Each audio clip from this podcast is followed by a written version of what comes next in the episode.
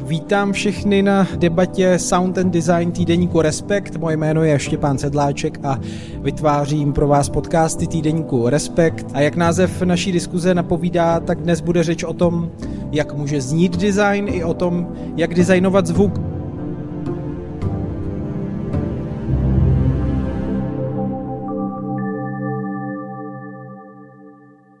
Já jsem moc rád, že pozvání přijali lidé, kteří rozumí jak produktovému, tak zvukovému designu. Prvním je člověk, kterého asi nemusím eh, mezi designéry obšírně představovat. Je to výtvarník, designer, architekt a spoluzakladatel studia Olgoj Chorchoj Jan Němeček. Dobrý den. Jan Němeček je také jedním z vedoucích projektu Umprum WAF a spolu s ním tedy vítám jeho další zástupce a spolutvůrce studenty designu Sofii Artemevu a Miloslava Chytila. Dobrý večer. Projekt Umprum WAF je tedy spadá pod ateliér produktového designu Vysoké školy umělecko-průmyslové v Praze.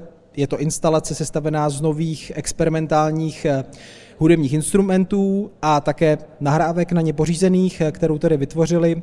Mohli vidět eh, návštěvníci Milánského Design Weeku a teď máte možnosti vidět a slyšet i vy v rámci eh, design bloku tady v Letržním paláci v prostorách eh, studia hrdinů. Eh, možná jste už někteří měli tu možnost navštívit.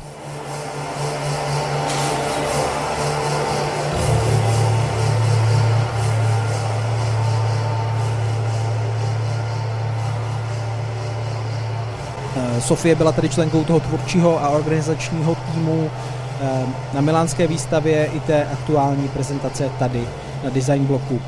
A Miloslav zde tedy vystavuje svůj instrument inspirovaný Varhany, který vytvořil a nese název Orgán, ještě o něm bude řeč. No a těší mě, že můžu, že pozvání Respektu přijal také zvukový designer, hudební skladatel a teoretik Martin Ožvold, který působí jako pedagog na katedře zvukové tvorby FAMu. Má bohaté zkušenosti s designem digitálních elektronických nástrojů, zvukovými kompozicemi i instalacemi. Podílel se například na podcastech Matematika zločinu nebo Anatomie strachu a nedávno dokončil na jamu v Brně svou dizertaci s názvem Prostor a prostorový zvuk v elektroakustické kompozici od architektury k poezii a od poezie k architektuře. Tak vítám tedy i vás eh, v sále, díky, že jste se přišli podívat, poslechnout si eh, debatu. Tedy na úvod možná takový menší zvukový experiment, taková zkouška. Já jsem si říkal, že bychom mohli si dát pět, deset vteřin, řekněme, ticha a zaposlouchat se tedy do eh, toho prostoru funkcionalistického paláce právě teď v rámci akce Design Block. Tak 10 vteřin,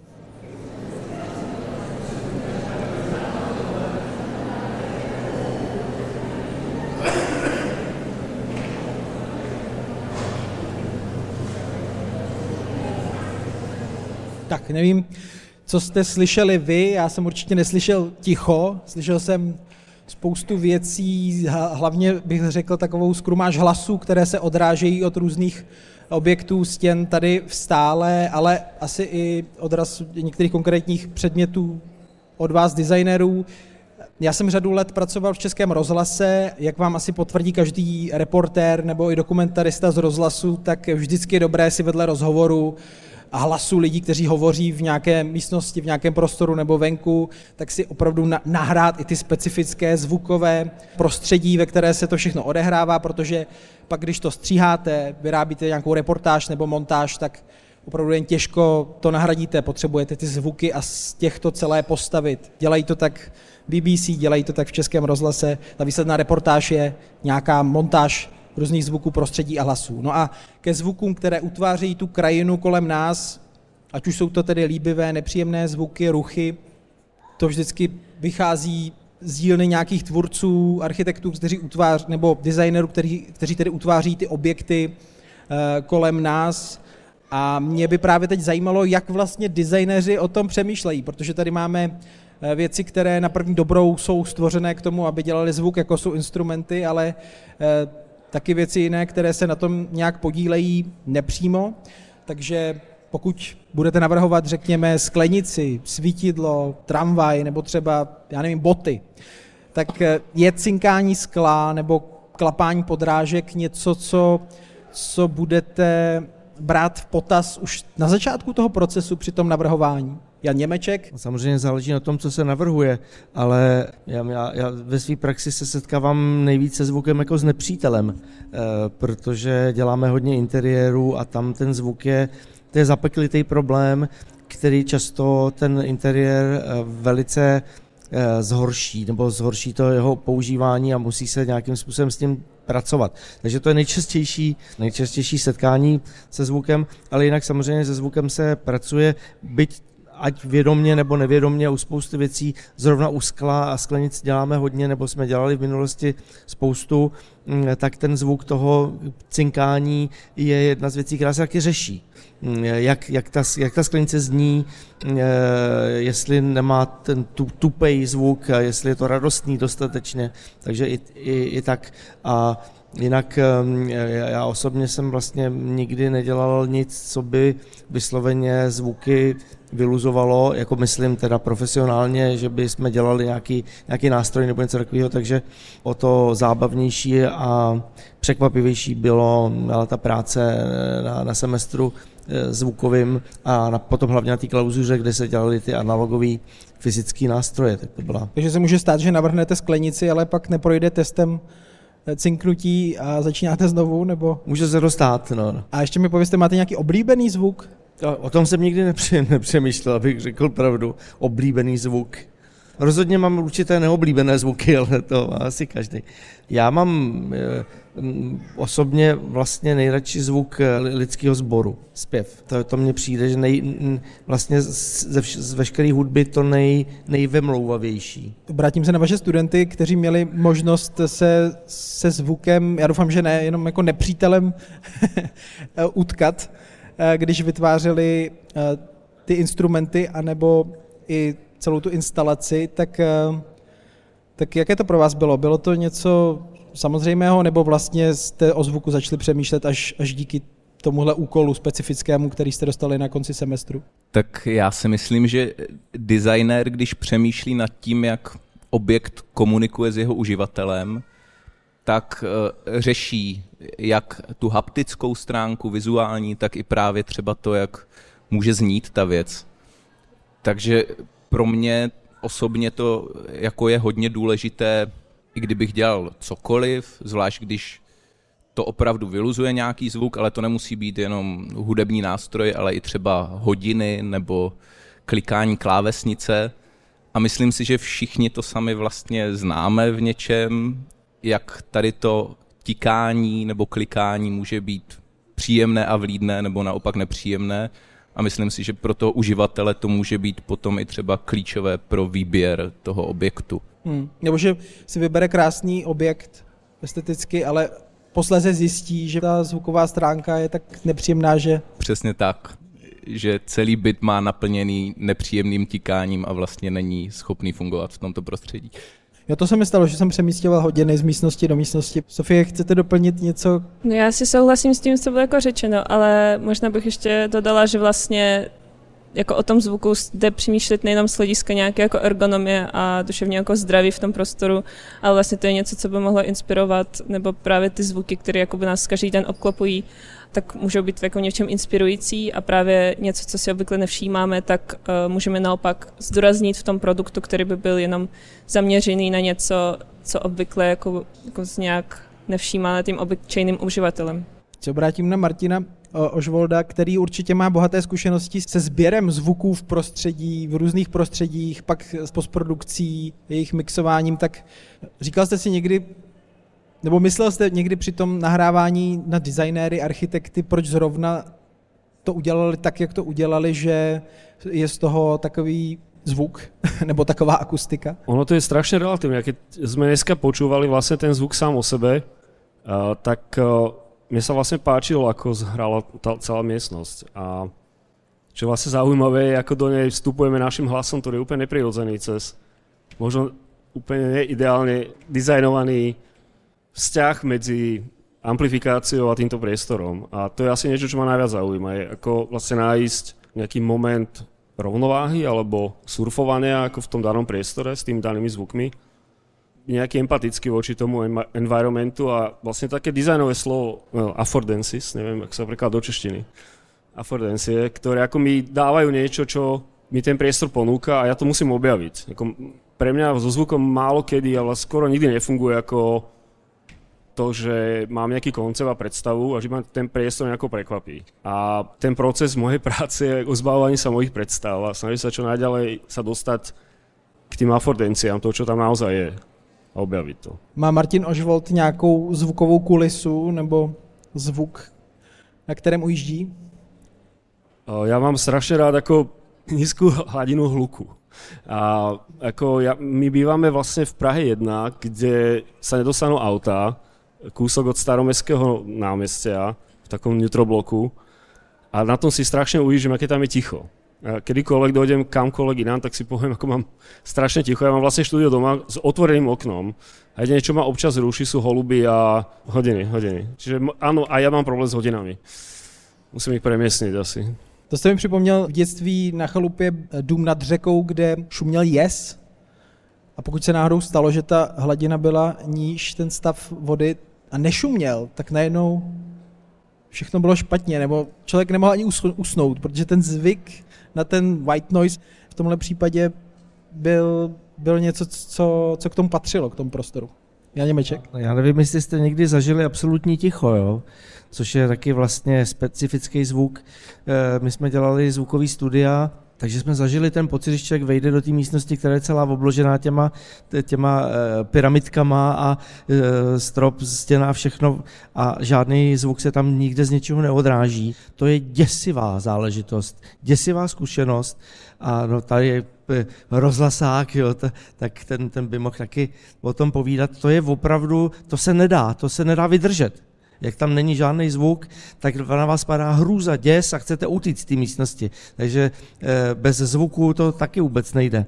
To je jenom na okraj. No, pojďme možná blíž teď k tomu projektu Umprum VAF, což eh, abych přiblížil pro lidi, kteří a to třeba ještě neviděli, neslyšeli, tak vzniklo celkem pět hudebních nástrojů, eh, ale mě by zajímalo, jak vlastně celá tahle idea, idea vznikla. Bylo to už něco, že jste navazovali na něco předešlého, nebo? Těch nástrojů vzniklo daleko víc, ale e, nakonec se vybralo jenom pět. My jsme jako semestr dělali zvuk jako, jako takovej, ale spíš v jeho elektronické podobě, protože jsme kroužili jsme kolem, kolem takového projektu digitálního pomocníka učitelů na hudební výchovu. A nevěděli jsme přesně, v co to vyústí, kam, to, kam nás to dovede, bylo to, bylo to takový jako hodně otevřený, ale v průběhu toho semestru jsme se postupně dozvídali spoustu věcí z této odbornosti, hlavně co se potom týče MIDI kontrolerů a různých dalších jiných hejblátek, s kterými se dá pracovat. A bylo potřeba mm, trošičku si od toho, od elektrické a elektronické muziky odpočinout, takže potom na tom závěrečném tří týdenním úkolu studenti dostali e, za úkol udělat ty analogové nástroje, fyzicky je udělat tak, aby pokud možno co nejlíp hráli, aby se na ně dali vyuzovat zvuky, aby se dali naladit, to znamená, aby se dali dát spolu do nějaké harmonie a chtěli jsme z toho už od začátku udělat nějakou výstavu. Takže potom se ty nej, eh, nechci říct nejzajímavější, ale ty nejvhodnější instrumenty vybrali, eh, nahráli se jejich zvuk a potom se s nima dál digitálně pracovalo a ještě ve spolupráci s ateliérem digitálních technologií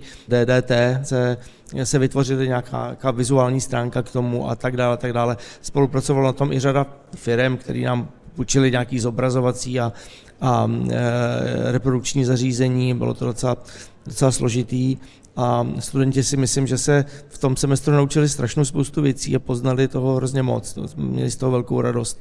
Byť třeba e, můžou někomu přijít ty výstupy ne tak šokující nebo tak extra, ale pro nás je vždycky vlastně důležitý, co se oni prostě dozvědí. No sucharský trochu, co, ale to... Ne, to proč pořád, že šokovat nebo hledat něco úplně... Já myslím, že ono to potom v detailu asi překvapí. Máme tady jednoho z tvůrců, tak eh, vlastně ten váš nástroj, bylo tam několik strunných nástrojů, ten váš to je inspirováno varhany, kdy z těch odpadních trubek eh, je pět píšťal napojených na kompresor, který vhání vzduch, vzniká výsledný zvuk.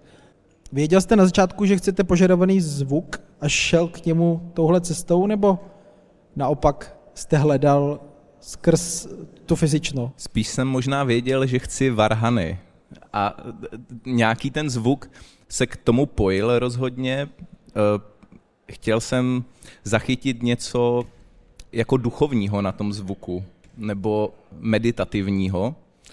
A s tím i souvisel výběr těch varhan a pak už šlo jenom o to na ty odpadní trubky tím kompresorem vyloudit ten zvuk tak, aby jako byl libý. No.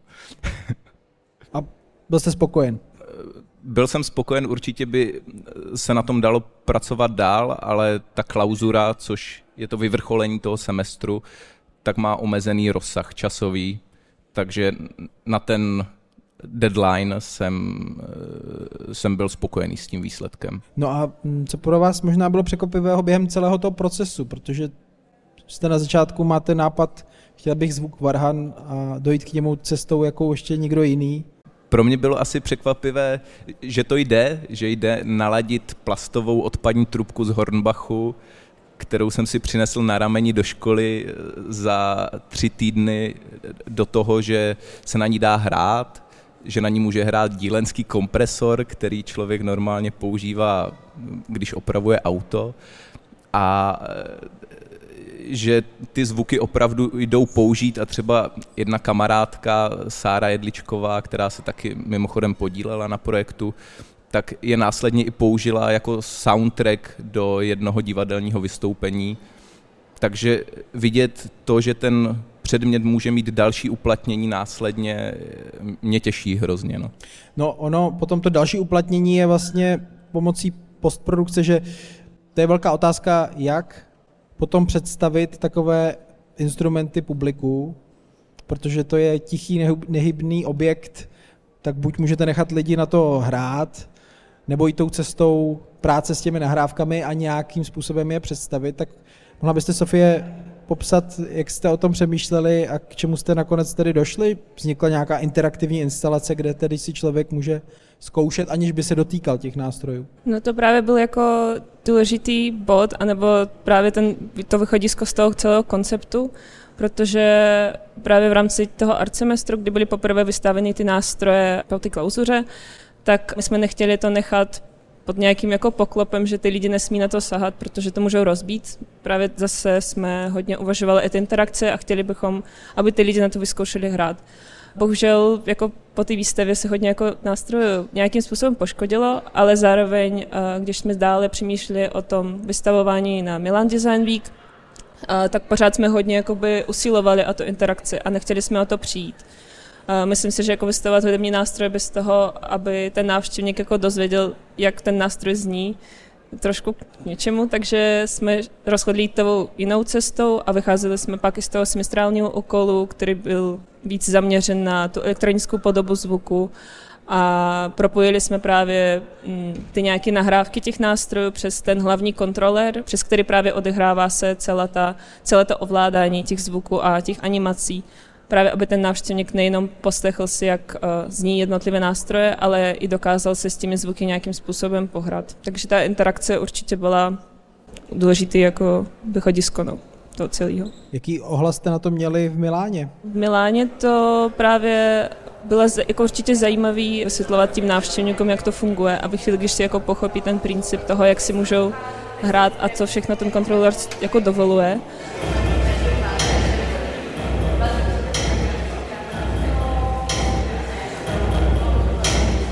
Měli jsme jako docela pozitivní ohlasy a hodně lidí se tam strávilo docela dost času u toho a právě tom, jako v tom momentě, když uh, u toho stojíš a už jako sleduješ, uh, co ten návštěvník jako vytváří z těch zvuků, tak uh, vznikaly hodně jako zajímavé kombinace těch různých efektů, které jsou taky jako, jsou takový doplňkové na tom kontroleru, ale právě dodali tomu nějakou další úroveň k tím skladbám, které byly nějakým způsobem už hotové ale ten návštěvník právě to dotvořil dál a udělal z toho něco ještě víc zajímavého. No.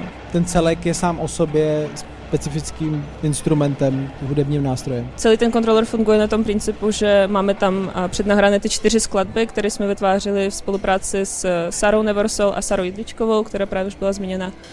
v každé té skladbě jsou ty tři jednotlivé nástroje z těch pěti, co jsou vystavení. Uh, takže ten člověk si může vybrat tu skladbu a pak si poslechnout buď jenom ten jeden nástroj z těch tří, anebo zapnout si všichni ty tři a poslechnout si tu celou skladbu.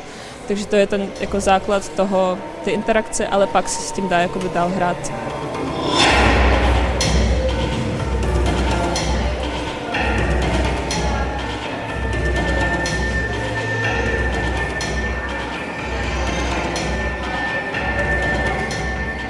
Obrátím se na Martina Ožvolda. Jaký dnes za vás má nebo nemá smysl vlastně vytvářet nové hudební instrumenty? Ja, ja myslím, že permanentne vytvárame alebo kultivujeme nejakú interakciu s našim prostredím. A niekedy tieto interakcie narážajú na potrebu nejakého iného prostredia alebo iného kontaktu. A v podstate my máme úplne nový paradigmat a to je ovládanie počítača a ovládanie zvuku počítači alebo respektíve akéhokoľvek digitálneho umenia, kde je narušená prirodzená, prirodzený vzťah medzi fyzickým spôsobom vytvárania zvuku, nejakým pohybom, gestom, telo, telom a výsledným zvukom. Pretože my môžeme mapovať akékoľvek gesto, akékoľvek dáta, uh, vytvoriť respektíve z akéhokoľvek pohybu, akéhokoľvek eventu, udalosti, môžeme vytvoriť v podstate čísla. A tie čísla môžeme ľubovoľne mapovať do niečo iného. A vlastne toto je veľký vesmír toho, čo s tým môžeme urobiť a aký to má význam. A zároveň myslím, že sa veľmi mení ako idea vlastne kontroly. Ako pre mňa ako veľmi zásadná je otázka kontroly, akým spôsobom kontrolujem nástroje a ten nástroj nemusí byť iba vnímanie nejakého, nejakého jedného generátora zvuku, ale môže to byť vnímanie generovania vzťahov medzi zvukmi. Môže to byť ako z jedného na mnohých, z mnohých na jeden ako rôzne typy mappingu, ktoré máme a veľakrát používame vlastne nejaké algoritmické procesy, to znamená, že nemám kontrolu nad určitými vecami, ale mám vplyv. To znamená, že nekontrolujem veci na určitej úrovni, ktorá je veľmi nízka. Nechcem byť veľmi technicky, ale filozoficky povedané, zoomujem to, čo je pre mňa dôležité a čo pre mňa dôležité nie je. A toto je podľa mňa veľmi politická vec a otázka kontroly, ktorá v umení, v hudbe, ako je v 60. rokoch Fluxus, John Cage, že vlastne ktoré veci môžeme kontrolovať, ktoré nemôžeme kontrolovať, či ich chceme kontrolovať a čo vlastne tým získavame. A ja mám strašne rád jedno, uh, jedno také ščení uh, práve uh, dizajnerov z Berlínskeho labu, z UDK, ktorý úplne preklad do češtiny alebo slovenčiny neviem, ale je to lose control, gain influence. Mne sa to strašne páči, je to od Alberta de Campa a ich nástroje vlastne svojím spôsobom sa nedajú hrať a nedajú sa naučiť hrať ale vždycky je ako strašne zaujímavé, čo z nich človek dostane. A ten moment prekvapenia vytvára pre mňa niečo, čo je strašne zábavné, je to dialog. A to je asi pre mňa má zmysel, krátka odpoveď, ako má zmysel vytvárať nové nástroje. Pretože posúvame aj zároveň naše nejaké hodnotové uh, smerovania a, to, čo je dôležité. Myslím, že práve teraz uh, s nástupom akoby inteligentných uh, technológií dostávame sa k tomu, že vlastne si dávame otázku, čo je dôležité a čo je ten stupeň kontroly a do akej miery je dôležitý, čo je, aká funkcia ľudského tela, aká, aká je funkcia vlastne o, nejakého feedbacku, spätnej väzby medzi nástrojom a hraním a tak, a tak ďalej. Ja myslím, že tie otázky sú ako veľmi aktuálne a digitálne nástroje sú staré koľko, 30 rokov?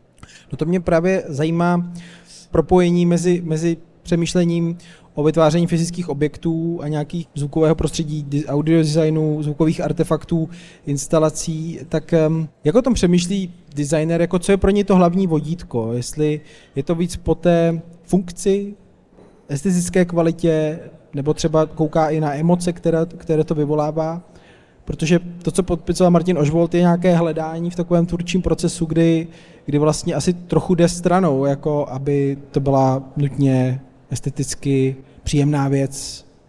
Hledá se to v nějakém čase a může, to, může se to měnit. Každý designer má jiný priority. My třeba na, na tom úplném vršku máme tu funkčnost a estetika je někde až dole, ale ne, že by jsme ji popírali. Jako náš názor na, na tuto věc je, že vlastně estetika, mm, že člověk musí tou funkčností a, a logikou a vytvořit nějaký prostor pro tu estetiku a prostor pro tu emoci, která potom následně, kterou do toho následně dává. To je jako na rozdíl od volného umění, kde často se tím emocí začíná a kde ta emoce bývá i tou hlavní věcí, kterou nese. Tak u designu to tak většinou není. Takže studentům říkáte emoce stranou, soustředě se na funkci. To vůbec ne, to samozřejmě oni si můžou najít svoji vlastní cestu. To je tohle je náš názor.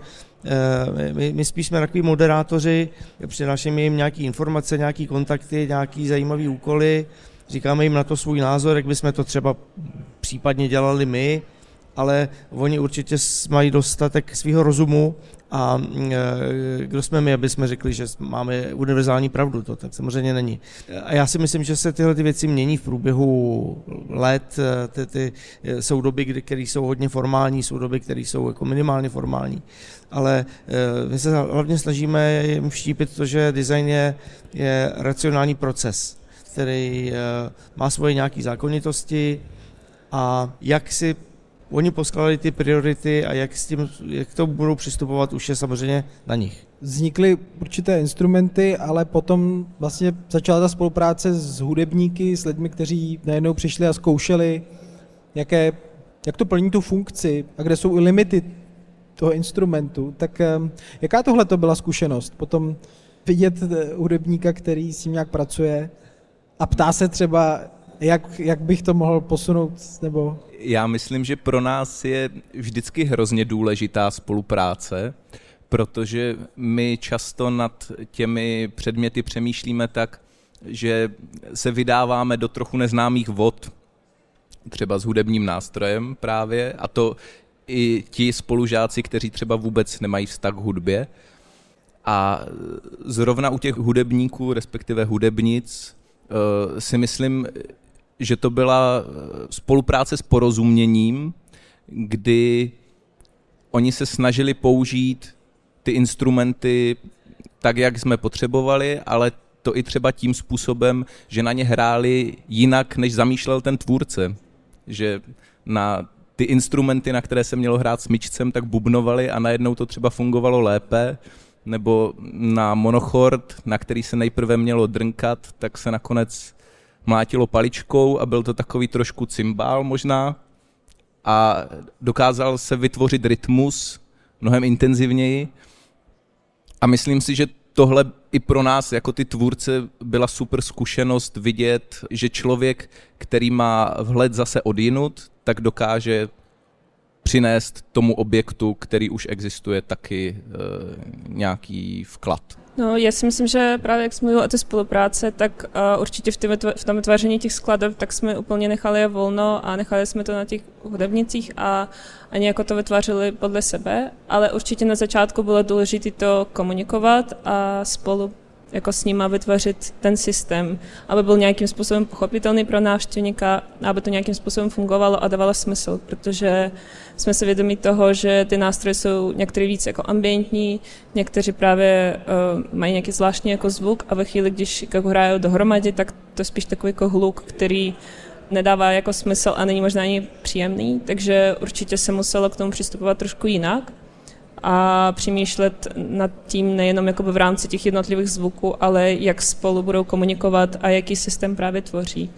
A právě pak jako už vznikaly ty nové jako způsoby hrání a ty hudebníci pak z toho vytvořili ty skladby, do kterých jsme jakoby vlastně nezasahovali, ale byla ta právě nějaká komunikace a domluva před tím, jak to teda má fungovat a být pohodpitelný pro toho návštěvníka. Bylo to opravdu takové hravé, společně jsme seděli spoustu hodin na ateliéru a jamovali a improvizovali a zkoušeli, jak ty věci použít právě třeba i jinak. Mně tak napadá, že kdyby člověk s tímhle přístupem přišel do orchestřiště, tak by taky zjistil, že možná která basa je buben a dechový nástroj na dechový nástroj se dá nějak škrábat, vrzat. Eh, má Martin Ožvold jako hudební skladatel, zvukový designer podobnou zkušenost, když se potkají ty dva světy a vymění si instrument, ať už fyzický nebo...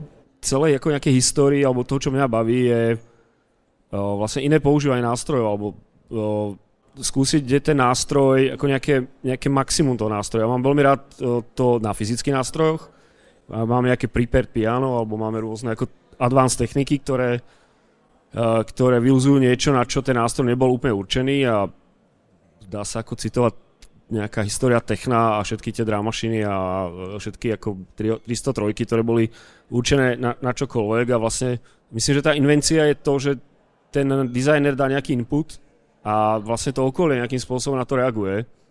Ja mám vlastne strašne rád nástroje, ktoré si buď sám občas vyrobím, alebo nástroje, ktoré, ktoré neviem úplne hrať a musím ich objavovať. A práve tá otázka tej kontroly, pretože ak robíte stále tú istú činnosť, tak je to určitý znak šialenstva, že očakávate, že budete mať iný výstup.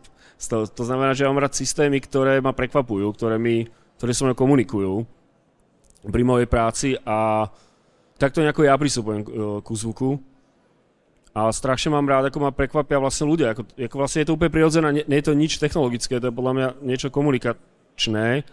Sa vlastne dať vystaviť možnostiam nejakej vzájomnej komunikácii, pretože ak začneme priradzovať ako dôležitosť e, komunikácie hráme traja, tak musíme začať uvažovať o tichu. Musíme začať uvažovať o veľmi elementárne veci, ako to vypnem. A, a, a ako to dám tichšie, ako to urobím hlasnejšie a začnem uvažovať o tom, aké to je expresívne. A dostávam sa do iného úplne väčšieho prostredia ako kom, e, kompozícia, dostávam sa do prostredia komunikácie. A to je ako tam, kde ma to viac vlastne zaujíma. A mňa zaujíma kompozícia, do akej miery iniciuje inú situáciu v rámci spôsobu, ako komunikujeme. A to je asi. A ta hudba začíná za vás už v tom bodě experimentování, nebo až v, tom, v té chvíli, kdy člověk má pocit, že nějak umí hrát na tu věc? Ja, ja myslím, že sme sa museli do, teraz na, ako na tenký lát, pretože vlastne neviem povedať, čo znamená slovo hudba.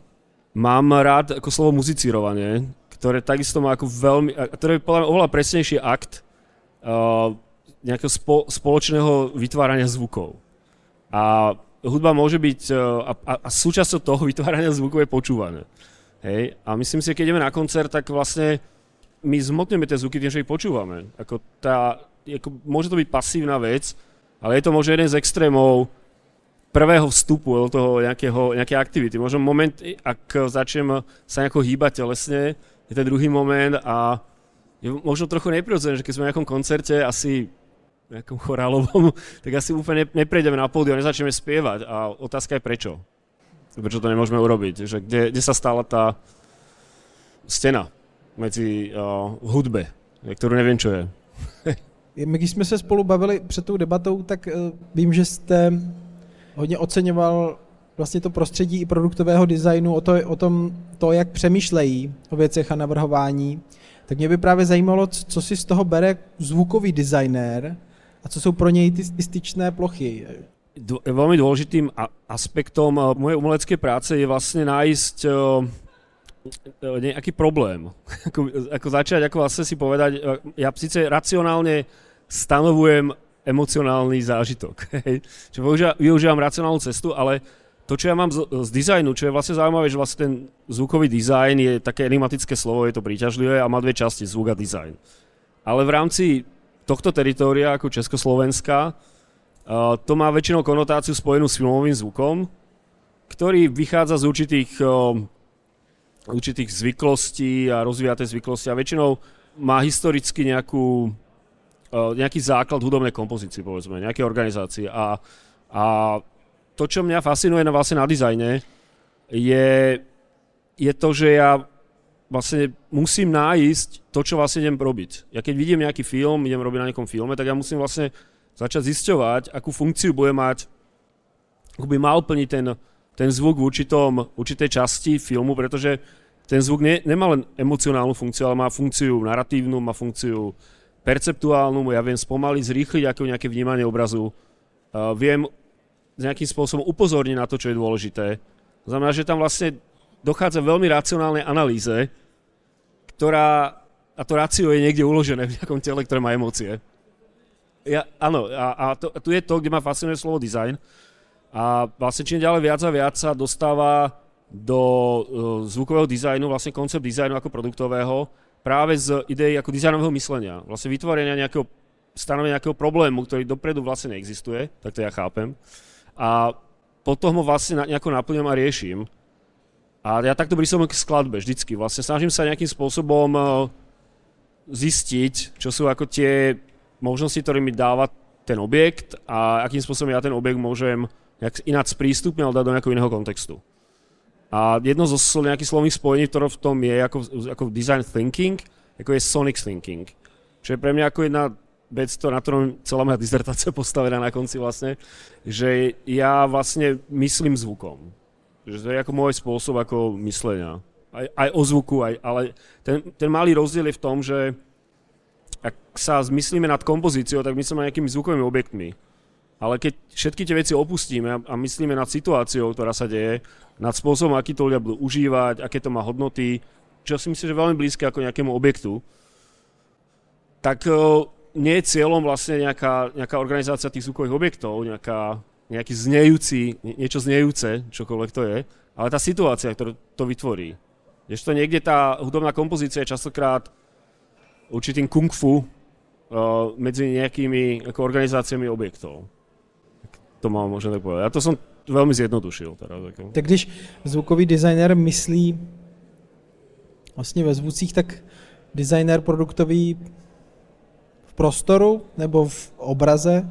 V oba dva ty designéři, ať zvukový nebo produktový, myslí v, v nějakým, nějaký organizaci, v nějakém uh, systému, v nějaké konstrukci, a teď já to nechci opravdu nazvat, že by myslel ve tvarech, nebo že by myslel v materiálech, nebo v barvách, nebo v čem takovým, ale myslí v tom systému, v tom, eh, jak, eh, jakým způsobem dosáhnout toho problému, který si stanovil, který si vydefinoval a který chci vyřešit. Hmm. Eh, tak to je vlastně opravdu úplně stejný. Jo.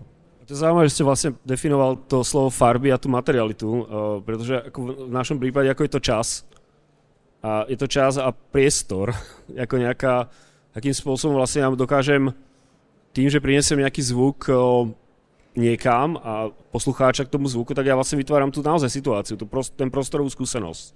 A myslím si, že v tomto ako tá zvuková tvorba taká ad hoc trochu a vlastne tá, to informovanie sa akoby dizajnom vlastne môže pomôcť k lepším dizajnom, si myslím. Je velký rozdíl, když eh, právě pracujete třeba na zvukové instalaci v nějakém konkrétním prostoru a kdy naopak vytváříte ten zvukový design, abyste teleportoval člověka se sluchátky, když zavře oči a byl někde v lese nebo, nebo někde jinde, právě jenom díky tomu, že vytvoříte to zvukové prostředí, zprostředkujete ho tak, aby, aby se tam odstl? Toto je asi to, čo pokladám za ten ideálny stav, keď takéto, takéto zadanie mám.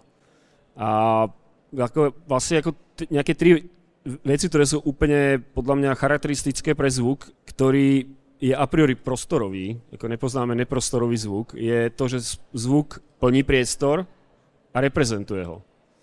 A zároveň ho môže transformovať. A myslím si, že tá transformácia je buď intelektuálna alebo pocitová. Myslím, že nie sú oddelené.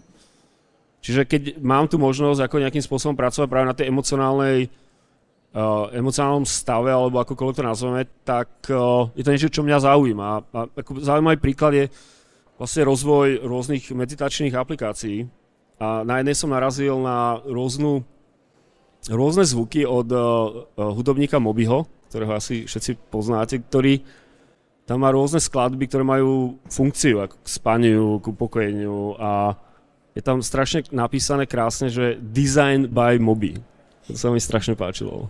Ano, Jan Němeček. My si často vlastně neuvědomujeme, do jaký míry je ten zvuk pro nás důležitá věc. Jo.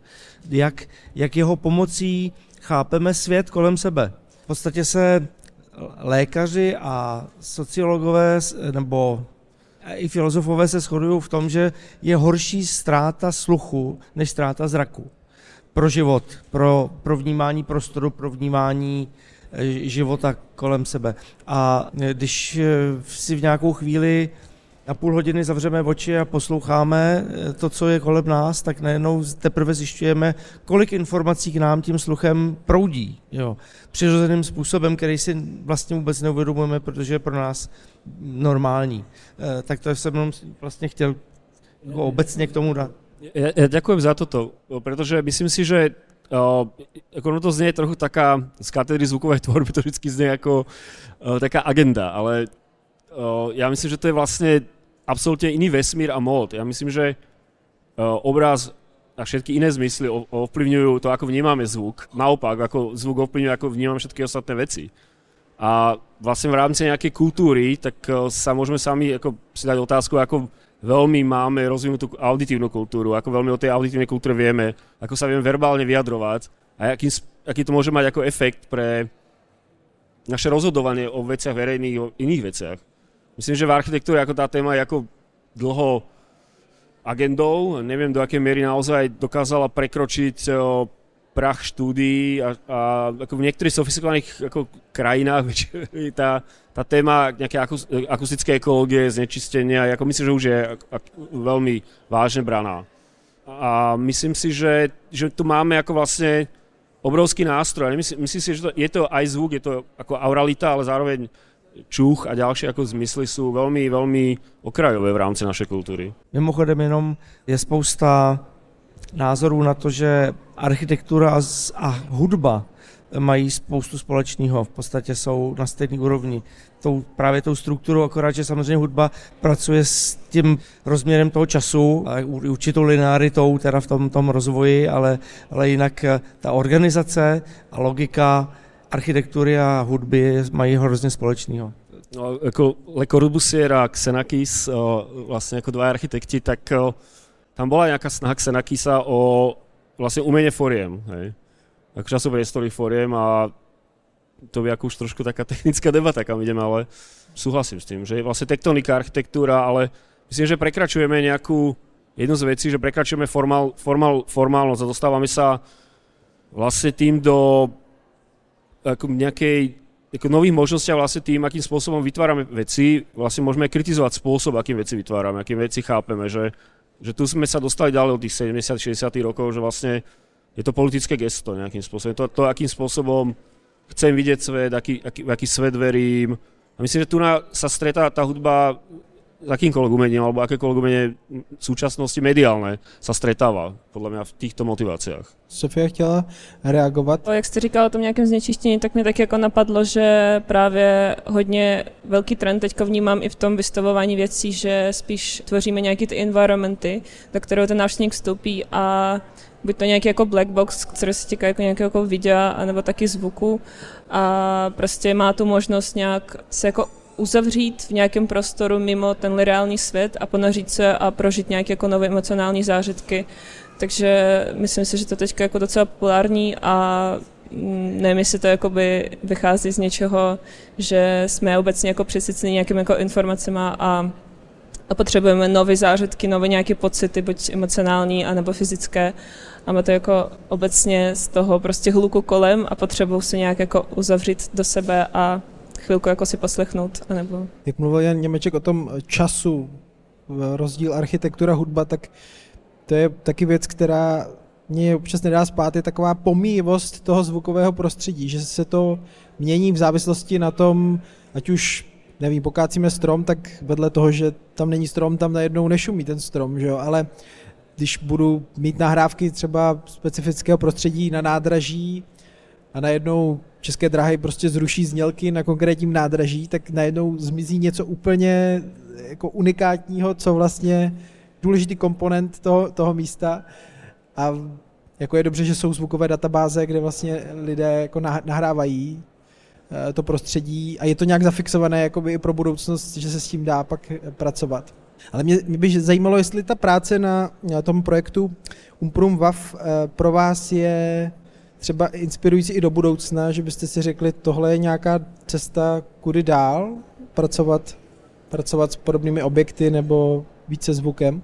Já si myslím, že v něčem určitě a pro mě osobně to je uh, právě o tom setrvání, zamyšlení, to, že ta věc a ten její prožitek může mít nějaké delší trvání a nemusí to být jenom ten jeden moment, nebo nemusí to být znázorněné jenom fotkou třeba, ale eh, že ten vztah toho člověka, co to prožívá a toho objektu eh, je jako delší a o to může být intenzivnější. Jako člověk, který neměl žádnou jako hudební výchovu a ani na základce jsme nějak jako nedostali k tomu, že bychom hráli nějaké akustické nástroje, takže uh, určitě ten jakoby celý projekt a ta téma ty hudby byla jako velmi zajímavá, že prostě jsem objevovala ten jako úplně jiný svět. A uh, myslím si, že jako pro mě zas ten projekt byl naopak jako víc prospěšný a zajímavý v té spolupráci, nakolik, když jako potřeba vytvořit ten interaktivní a multimediální projekt, tak kolik najednou jako lidí, techniků, hudebníků se za toho zapojí, navrhářů a bylo to jako velmi zajímavé sledovat, jak se navzájem ty lidi inspirují a jak právě tvoří nějakou tu jednu věc. Tak si myslím, že ty, jako ty takový ty soft skills a, a právě budou jako víc eh, potřeba. No. Mm, pro designera je každá zkušenost přínosná.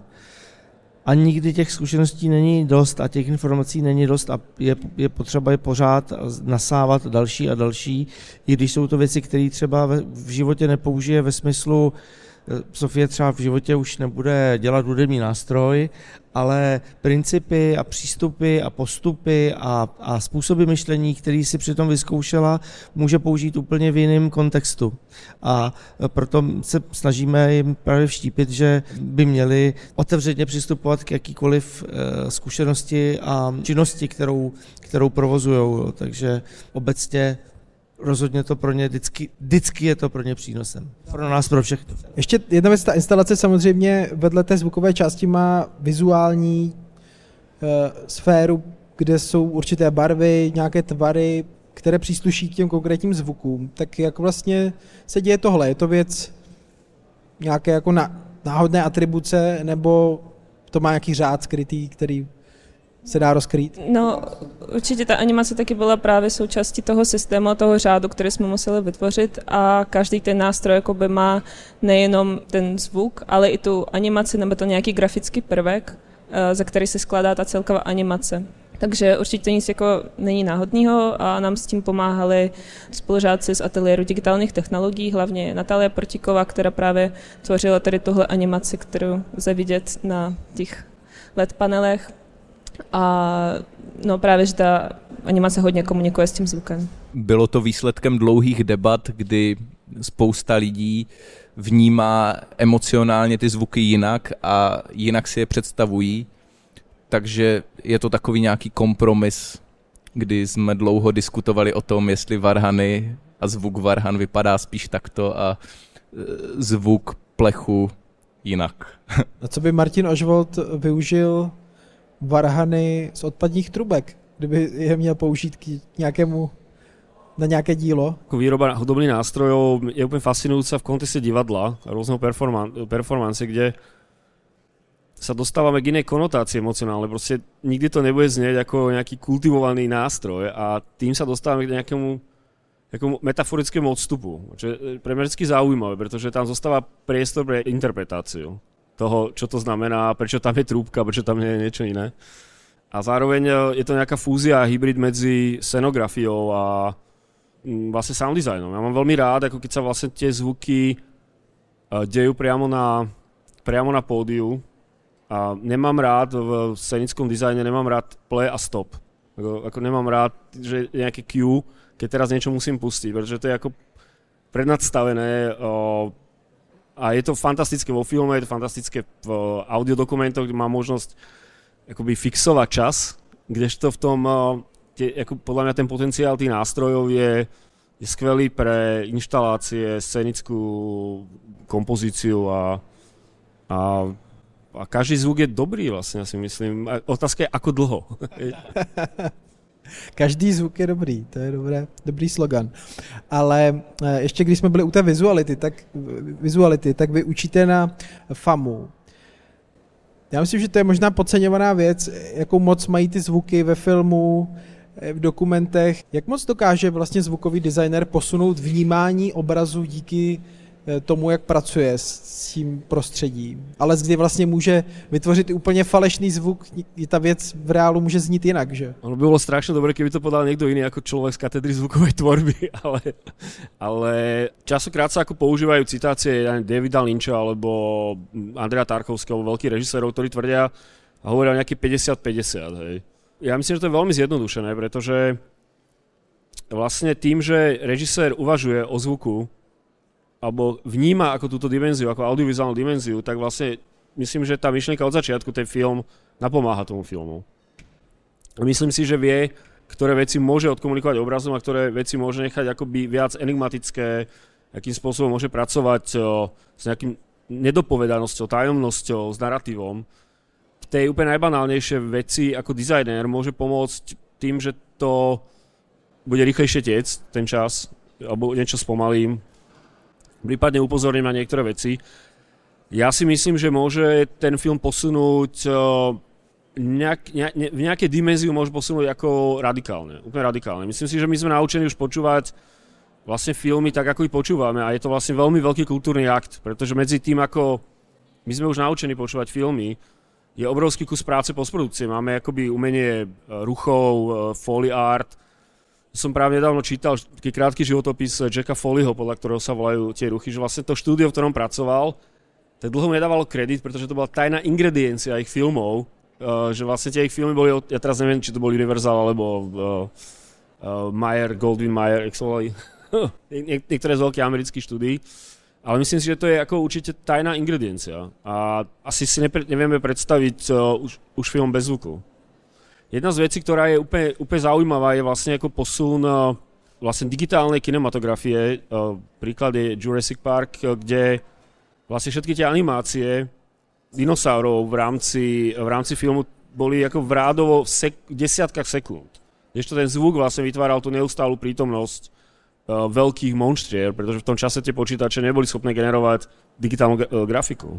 Jenom bych možná vzpomenul uh, prvního, prvního pohledu prvního zvukového designéra Zdenka Lišku. Když si představíte, samozřejmě v některých těch filmech je ta zvuková stránka důležitější, v některých méně, ale zkuste si představit Markétu Lazarovou bez zvuků, který tam dělal Zdeněk Liška. A nemluvím o hudbě, mluvím o těch zvukách. A e, samozřejmě ta, ta e, samotná kamera je taky geniální, ale ten zvuk podle mě tam tomu přidal z mýho pohledu třeba 70% té výpovědi a to, té emoce, která tam je. Jako. Kari XB1, ako môžeme ako veľa, veľmi veľa uh, liškových uh, ako filmov, myslím si, že to je ako fenomén. Ale je zaujímavé, ja som vlastne v škole, keď som bol v škole, ešte študent, tak som vlastne hral uh, znelku z Majora Zemana, ktorá vlastne ako nikdy som nemal možnosť sa spýtať úplne Zdenka Lišku na pár vecí, ktoré ma zaujímali práve s tým seriálom ktorý je ako rozporuplný, vieme, ale vlastne ten seriál nemá ruchy. Jako ten seriál je ako vlastne postavený na, na hudbe, ktorá podľa mňa presahuje len tú hudbu. Ako tam sú rôzne emócie, ktoré tam on zakodoval, ako veci, ktoré znejú ako správy, veci, ktoré znejú ako západné Nemecko, veci, ktoré... A, a, a tam je vlastne tá, tá semantika toho, čo vlastne niečo za tým. Ja to si myslím, že je to, čo klasifikuje ako do špeciálnej kategórie. No. Kdyby dělal pro Hollywood, tak uh, si myslím, že by jako celá, celá historie vypadala úplně jinak. Jo. Občas to musí člověk ještě slyšet, že co je na tom filmu tak zvláštní nebo jiné. No protože tam chybí třeba tyhle zvuky a člověk si to neuvědomí, protože no, je tak fascinován tím obrazem, že že mu to třeba dojde až, až, až při nějakém dalším... Ale ono je zaujímavé, ja som teraz pozeral s, s manželkou sme pozerali Parfém od uh, Tikvelta, a vlastne o, zistili sme, že tam je ako strašne veľa hudby. A vlastne celý ten, celý ten film je hodne senzuálny. Ale nemal som pocit, že sa mu podarilo ma dostať ako na, na nejakú rovinu tej senzuality. A myslím si, že práve častokrát sa môžete si pozrieť ten, ten film a sami posúdiť, že vlastne hudba má, asi tá definícia hudby, ale akoby určité, určité emocionálny, emocionálna funkcia hudby, ktorá ako v jeho filmu veľmi funguje ako nemá rozmer, ktorý doplňajú zvuky, ktoré sú vlastne niekde medzi, napomedzi hudby a vybraného zvuku, ktorý práve je veľmi senzuálny. Vlastne senzuál, ako zvuk, senzualita a zvuk má veľkú, jednu veľkú vlastnosť, ktorú častokrát prehľad, ktorá sa prehľada, je to práve fenomén dotyku. Hej? Že vlastne zvuk je schopný evokovať ako určité kvality, ktoré, ktoré sú taktilné. A tým pádom vstupuje do obrazu a môže ten obraz vlastne ho robiť plastickým. Kdežto hudba v určitých, určitom chápaní hudby, ako orchestrálna, silné ako veci, ako vlastne do vás bušia nejaké emócie. A čo sa stane, že sa zmení sa podľa môjho názoru ten priestor uh, medzi medzi mojou voľbou, ako ten film chcem vnímať a nejakou senzualitou. Že tá senzualita je vlastne je krásna v nejakej určitej uh, nestabilite a nejakej nedopovedanosti. Je to nejaké ako, ako nechcem teraz povedať, ako, ako per, the first date. Je. Ako, a pokiaľ ten first day je už taký ako monolog, ako mám ja teraz, tak to sa ako trošičku sa vytráca z toho celého. Zvuk se dělal v Sound Square, ne? Na, na Parfém. Protože UPP dělalo efekty. Je to možné, je to možné. A Tickveld jako je německý režisér, je to možné. No. Myslím si, že jeho rozhodnutia boli ako vlastne dať prednosť hudbe. A je to zaujímavé, to bude po 22 rokoch. No. Občas je zvuk láska na první pohled, někdy možná ne. Čas nám bohužel vypršel, ale ještě jednu poslední otázku. Jaký bude další život Umprum Wav a jeho instrumentů, protože se představil v Miláně v Praze a co s ním bude po design bloku? Samozřejmě máme vždycky tendenci to nějakým způsobem zúročit, ještě, když už tam je spoustu energie a samozřejmě i peněz, eh, jsou to nemalé částky, které ty věci spolknou, tak se snažíme to o tom provařit, kde, kde můžeme, ale ten potenciál není zas tak eh, nekonečný, jak bychom si přáli, takže já na tohle to nedokážu konkrétně odpovědět ještě. Budeme se určitě snažit to ještě někde ukázat, ale jestli se to podaří, nevíme. Ale při nejmenším si na to budeme hrát doma v obyváku nebo třeba v garáži. Tak vám všem přeju pěkné muzicírování a děkuji, že jste přišli na debatu Respektu Sound and Design. Hosty byl Jan Němeček, Sofia Artemeva, Miloslav Chytil a Martin Ožvold. Díky. Díky. Děkujeme.